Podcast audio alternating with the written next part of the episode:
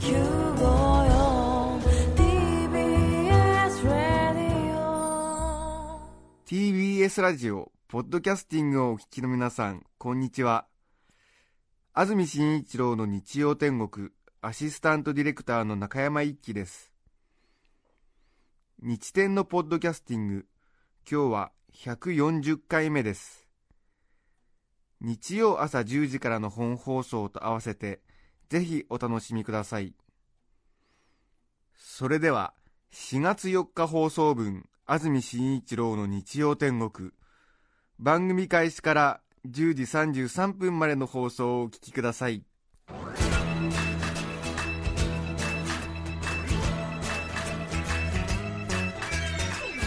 安住紳一郎の日曜天国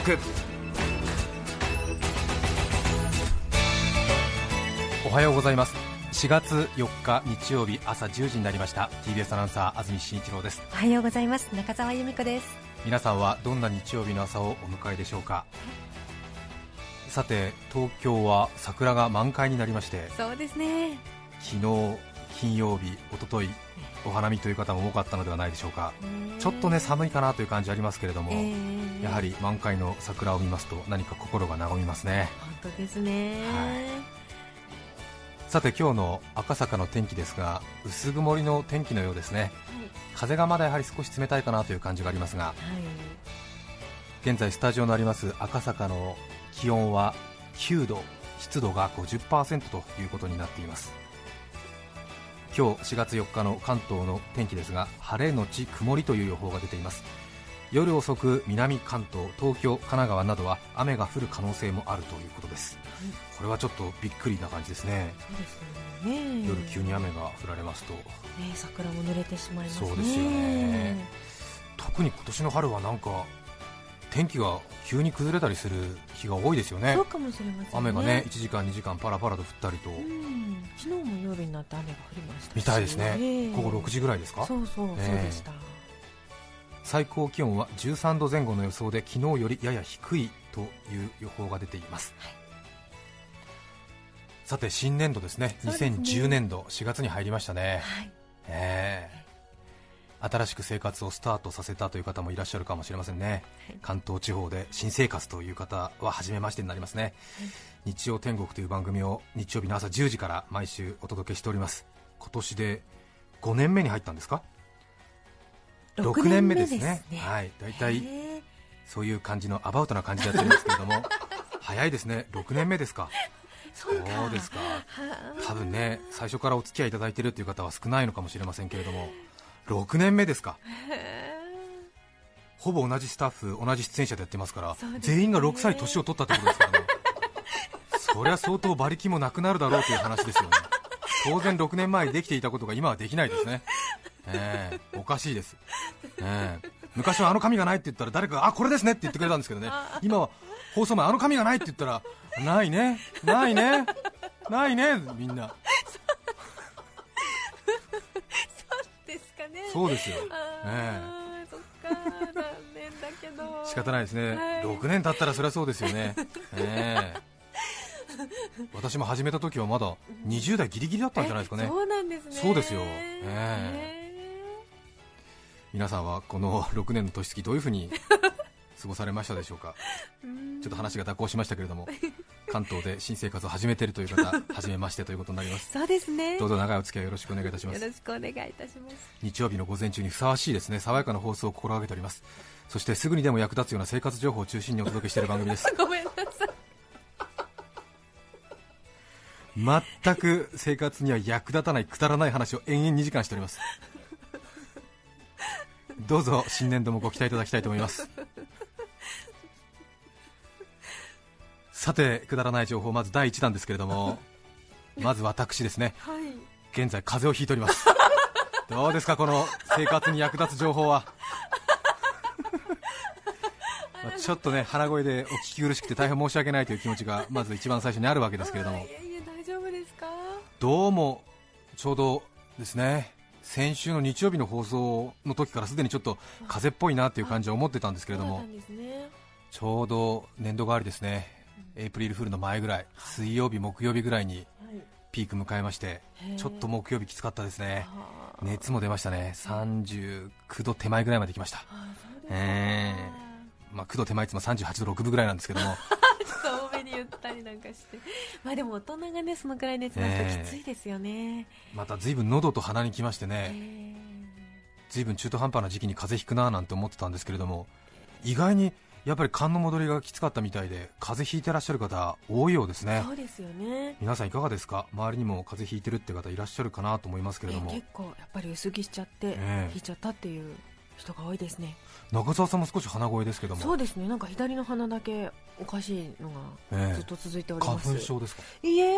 風邪があ左の鼻だけで頑張って戦ってるんですね、あそうですか、はい。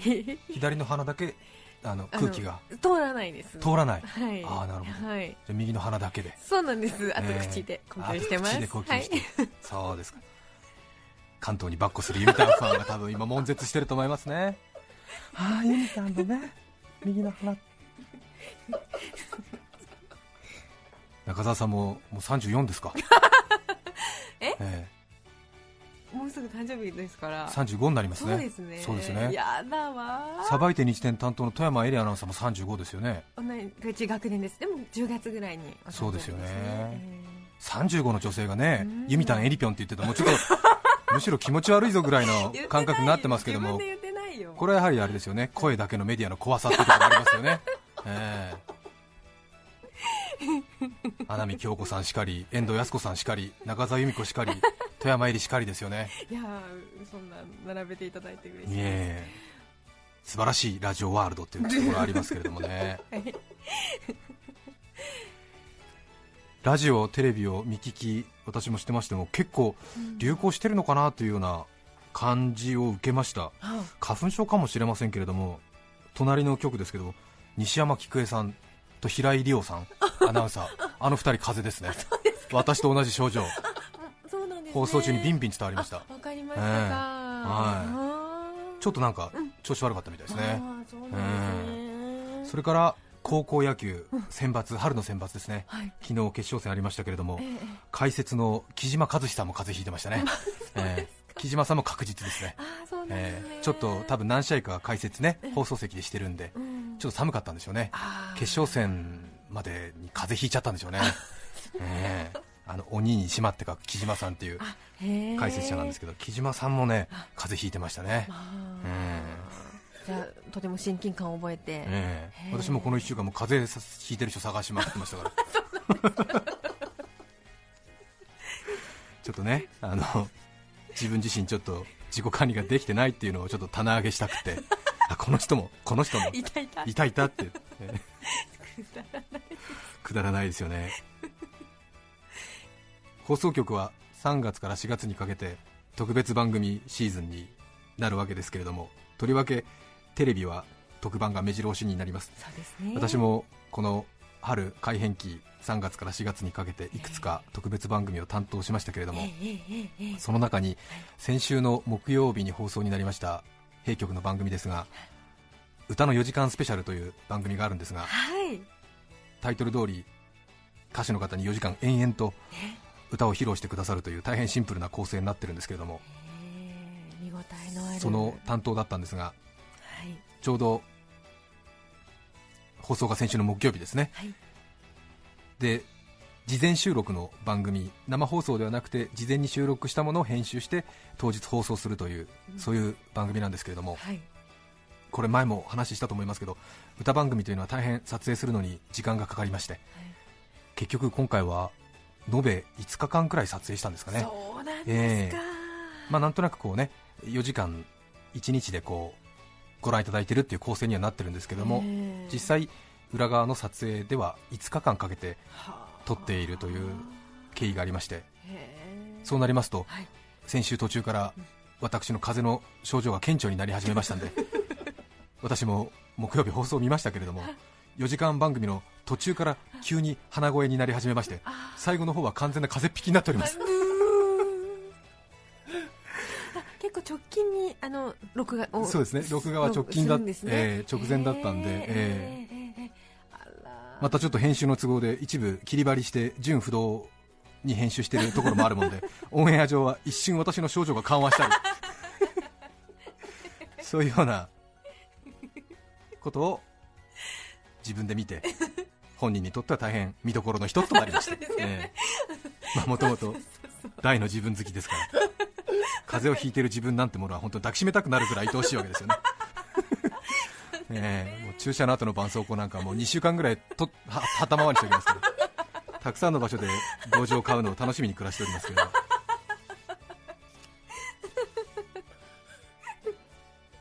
本当に生活に役立つ情報満載で申し訳ないなと思いますが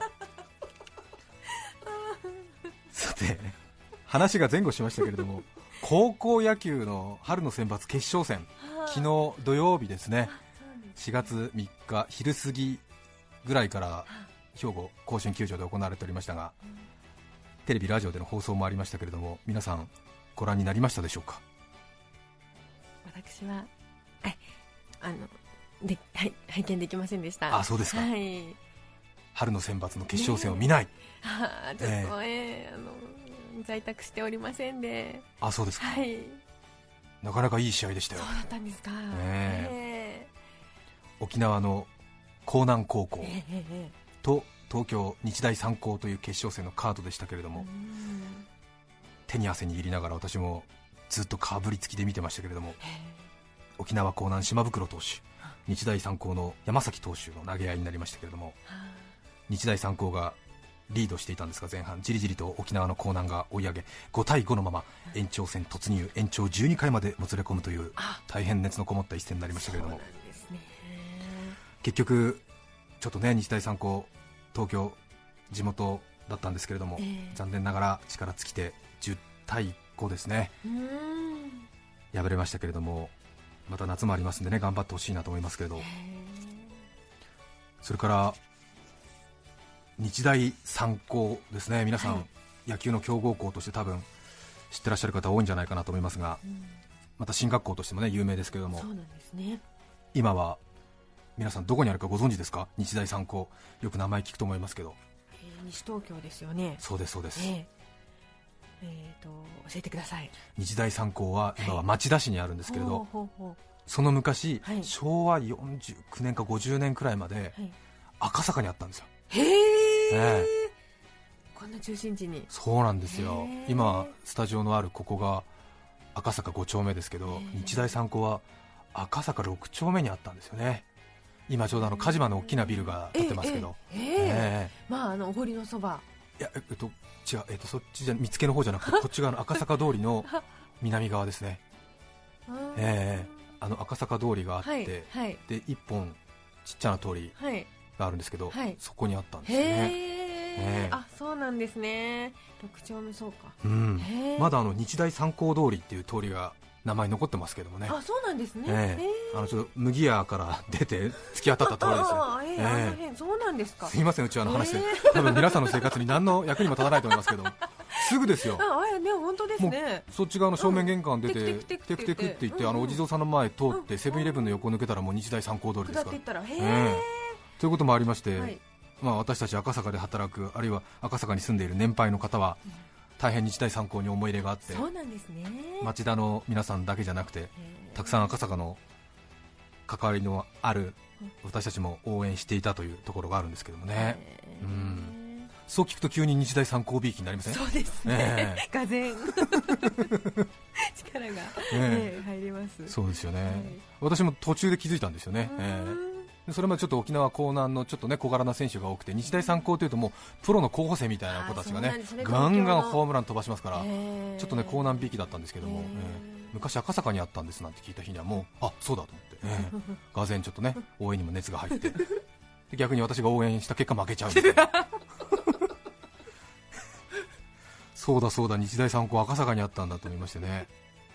そうですかそんな気持ちで高校野球見てましたけども大変時を忘れて楽しみました、うん。はい。それから高校野球を見てると日大の付属高校って本当に強いですよね。あーそんなイメージありません？ありますあります。ねえ、う一体何校あるんだってんいうぐらいの。そうですえね多分これは皆さんも新聞、ラジオ、テレビ見ていて日大のねうん。付属高校ってのは本当にね。いろいろあって、どういうことになってんだろうって、うん、今回も岐阜の大垣日大っていうのがね出てきてましたしね、うん。ええ。うん。うん今日ははい。日大について。えー掘り下げて。皆さん日大の付属高校のことってどれぐらい知ってらっしゃいますか？よく名前はね聞くと思うんですよ。すね。特に関東に住んでるとえー本当にいっぱいありますからね。はい、え千葉日大もあったなはい、はい。千葉日大、日大習志野もありますあし。日鶴日作もありますしね。はあ。佐野日大もありますし札幌日大、宮崎日大。私実は日大の付属高校に異常に詳しいんですよ。どうしてですか？こんな話でよろしいですか？お興味ありますちょっと本当日大の付属高校多いなっていう印象ある方はちょっとねね。今日きっかけにちょっと詳しくなってみた方がうん。楽しいと思います。そうなんですね。おすすめします。へえええ。はい。私駆け出しの頃ですね。23歳ですよまだ。ええ。23歳の頃1997年ですね。1997年。高校野球の担当をしておりまして実は。うん。当時97年夏の甲子園ですね、はいえー栃木県代表で佐野日大高校うん。が甲子園に出てましてそれから宮崎県代表で宮崎日大高校っていう日大のええ。2校がですねええ。夏の甲子園に出てましてえそれが、えー、と確か2回戦ですね。第3試合この佐野日大と宮崎日大が対戦することになったんですね。うん。でその試合の私担当だったんですよ。それでまあ新人で駆け出しということもあって、うんまあ、大変熱心にいろいろ準備をしてたっていう経緯があって、うんものすごく詳しくなったんですよね、はい。でまたその佐野日大対宮崎日大ってことですから、まあ、兄弟校対決なんて言われたんですよね。そうですよね。え。で私も佐野日大と宮崎日大兄弟校対決。はいでなんとなくねこういろいろな感情があるだろうということでうん。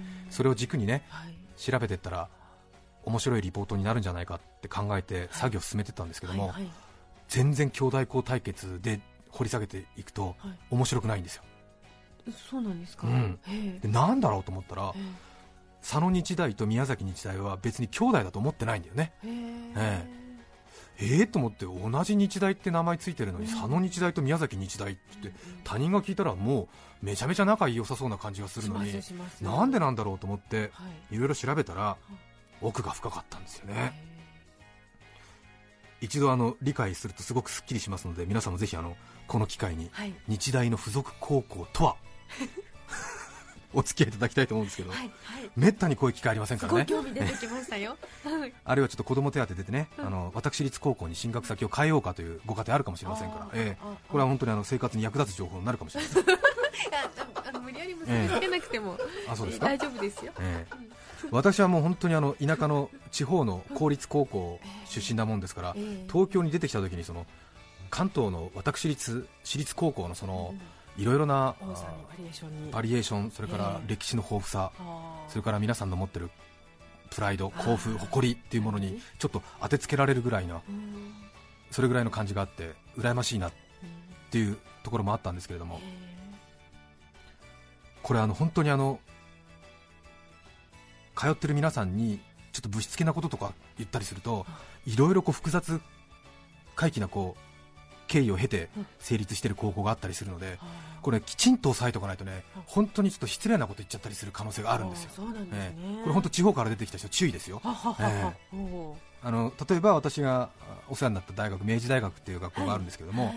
明治大学の付属高校もたくさんあるんですけど、うんうん明大明治っていう明治大学附属明治高校っていういわゆるもう本当に名前からして直径直系みたいな高校があって、それは確かに直系なんですよ。なははで他にも明大中野高校っていうのがあるんええです。よ、聞きます。ねええ。あの貴乃花貴乃花とか、ええ。たくさん芸能人が通ってたはい明大中野高校っていうのがあるんだけども実はこれも付属高校継続高校とか言ったりするんだけども実は経営は違うんだよね、へええーなので、えー、と明大明治高校はいわゆる明治大学の経営なんだ学校法人明治大学っていうのかな、うなんの経営なんだけれども明大中野っていうのは明大中野学園っていう学校法人が経営している経営は別なんだよね、へええでさらに明大八王子っていう高校もあるんだけども、うんそこは明大中野学園の経営している八王子の高校なんで明大中野八王子高校っていう、ああ、え八王子にあるけど中野もつくんですね。そう。はあ、はあはあ、で地方から出てくると、うん。それは明大八王子でいいんじゃないと思うんだけども、うんうんでも経営が明大中野学園だから、うん。明大中野八王子って言わないと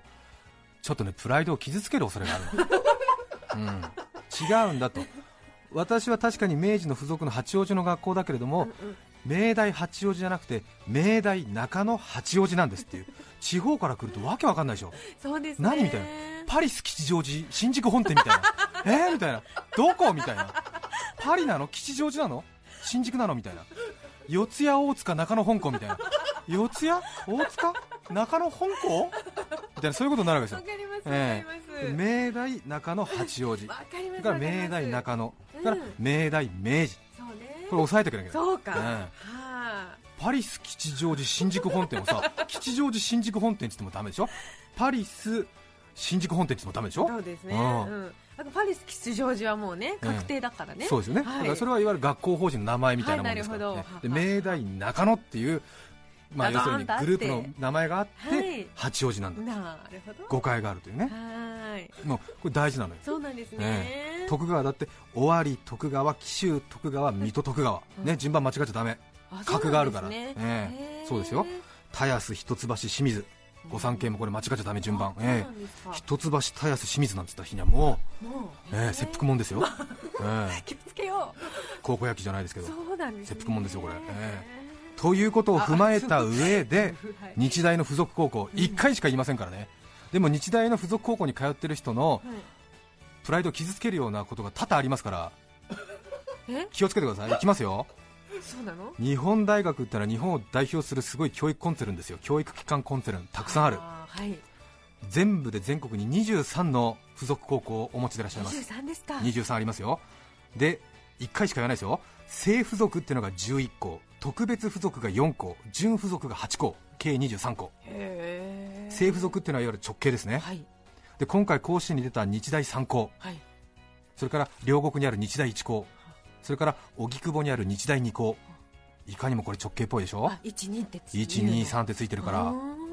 これが実は直系かと思ったらうん実は今直系じゃないんですよ、うん、全部優秀な学校ですけどね。日大1校日大2校日大3校はい。これは実は正付属じゃないんです。一番直系な気がするんですけどもはい。もともと当然直系だったんですよ。長男次男三男だったんですよ。ね日本大学のねはい。支える高校。長男次男三男だったんだけれども戦争ではい。GHQ が入ってきてはい。財閥解体の対象に日本大学がなったの。その時に本当コンセル1校2校3校あったんだけれども、うん。要するにそこでガッチガチに固めちゃダメだとでそれぞれ長男次男三男は分家しなさいということでそれぞれ学校法人が別になります。で日大第一学園日大第二学園日大第三学園ということで学校法人が別になった。だから今は当然推薦入試とか当然関係性はあるけれども経営は別なんだ。そうですか。そしてなんとだよ。日本大学の旧制第四中学四男がいたんだね。はあ。日吉にあるんだけども。うん。これが唯一 GHQ の目を盗んでというか、まあ、4なんだからいいだろうということで今、日本大学高校と言われてるいかにも直系らしい 日吉にあるんだけれども、ええ。これ実は4なんだ。それが今、政府属で残って。なんとなく地方から出てきて、日本大学高校、ね、うん何もついてないから多分一高よりも多分もしかしたら親に近いんじゃないかと思って、ねえでこっちがお兄ちゃんかなと思ったらもう日大二高三高ふざけんなってあれは4なんですから。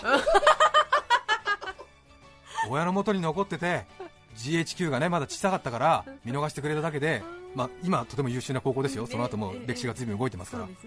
だからもう長男次男三男は無理やり親元離されたわけ、はえあ。えそれで各自うんそれぞれ頑張ろうということでそれぞれの学校で頑張ってるわけだけれどもでこの1校2校3校やっぱり親元離されたから仲いいわけ今でも。あそうですか、うん。へー助け合って。助け合って。11月23日。1231校2校3校ってやってるでしょ？11月23日はこれ1校2校3校町田に集まってね交流試合するの。へえ、いい話ですね。でしょ？はい。四男は混ぜてもらってないのよ。本当だ。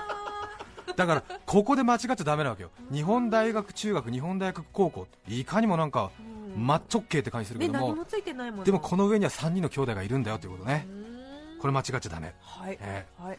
で日大1校2校3校っていうのは特別付属ということになってるわけですね。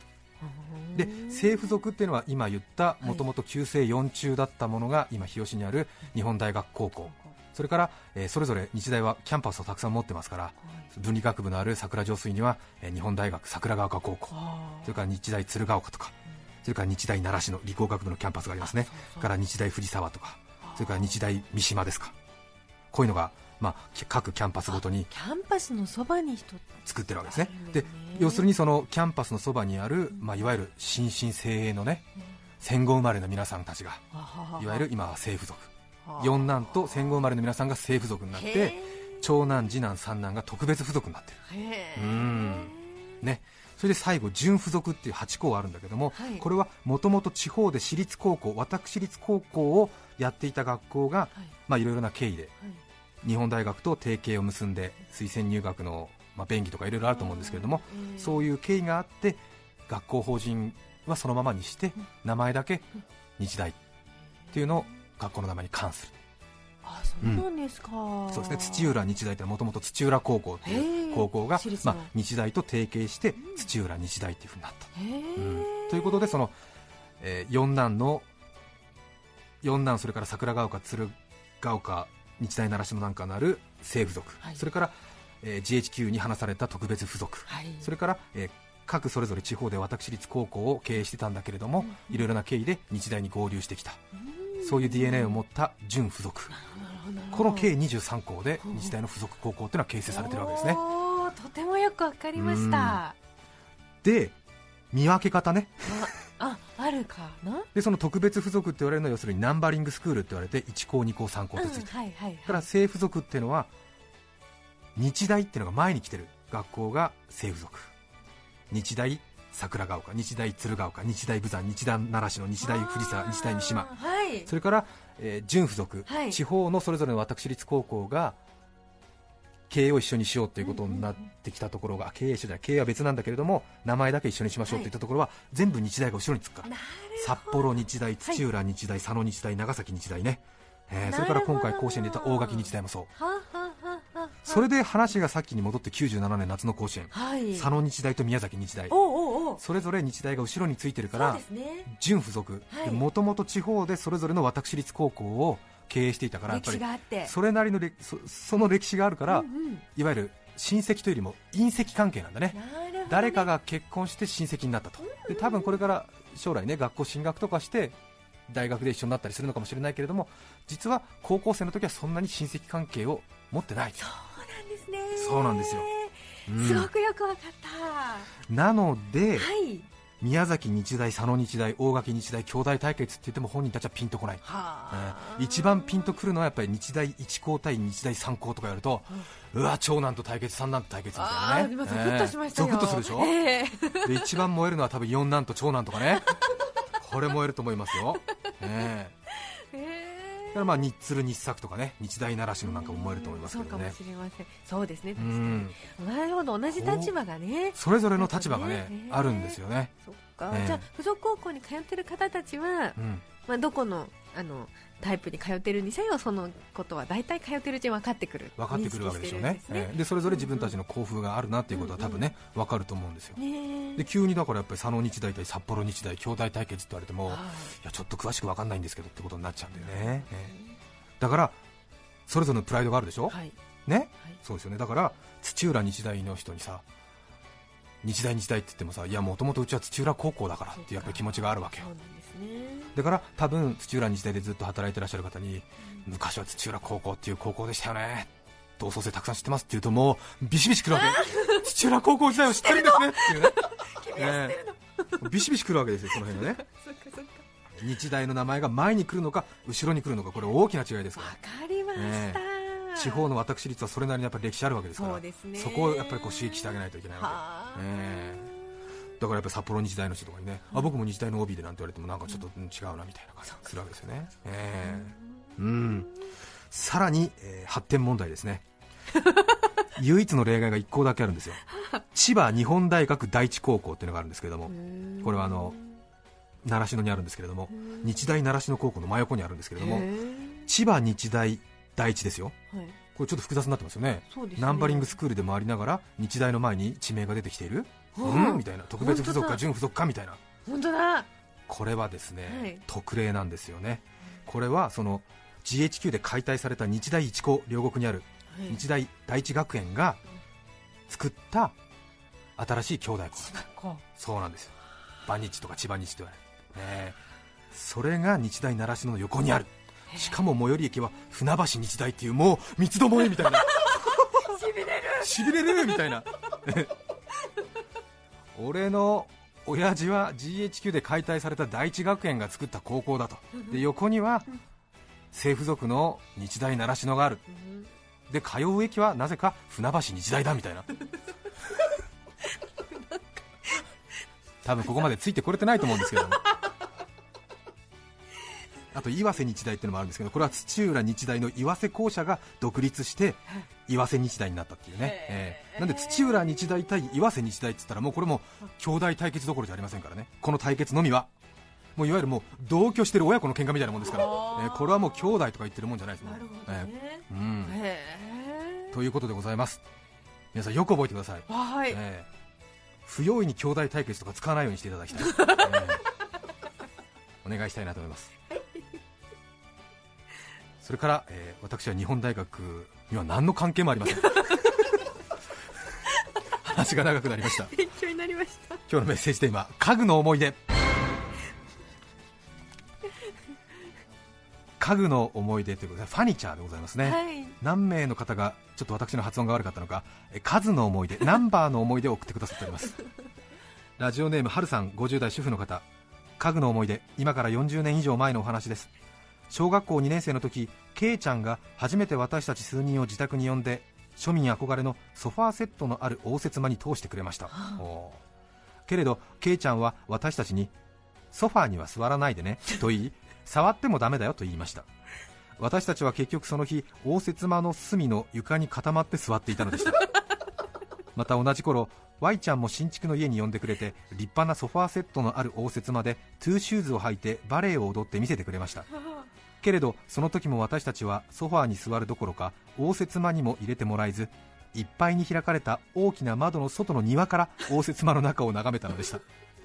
というわけで子供の頃の私にとってソファーは座るものではなく憧れやため息や嫉妬や疎外感やひんやりした空気とともに見学させてもらうものでしかありませんでした。うん。はあねいやーまあ悪気はないんでしょうけども本当に多分ねきっとケイちゃんも Y ちゃんも親から簡単に子供が座るもんじゃないとかね言われてたんでしょうね。そうですよね。子供すぐジャンプとかしちゃうからね、その上わかりますね。時代ですね。そうですね。皆さんからのメッセージお待ちしています E メールのアドレスはすべて小文字の日天アットマーク tbs.co.jp nichiten アットマーク tbs.co.jp です。番組にメッセージを送ってくださった方の中から抽選で5名の方に何かと便利でシュールな表紙があなたの日常を演出。日天オリジナルノートをプレゼント。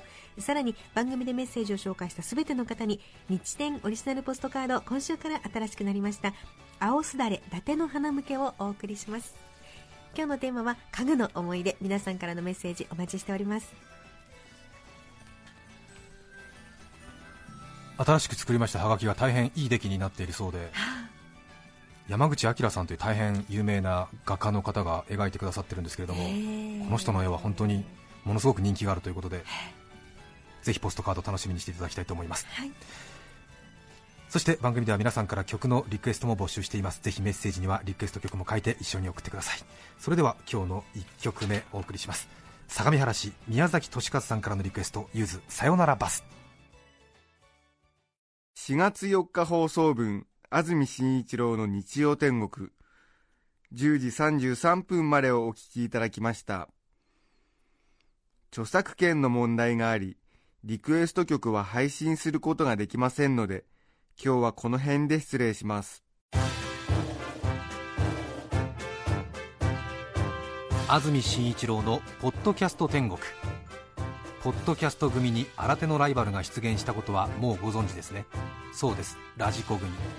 今この番組には本放送組ポッドキャスト組ラジコ組と3つのクラスを抱えています。4月を迎え新学期クラス替えの季節ですね。TBS ラジオ954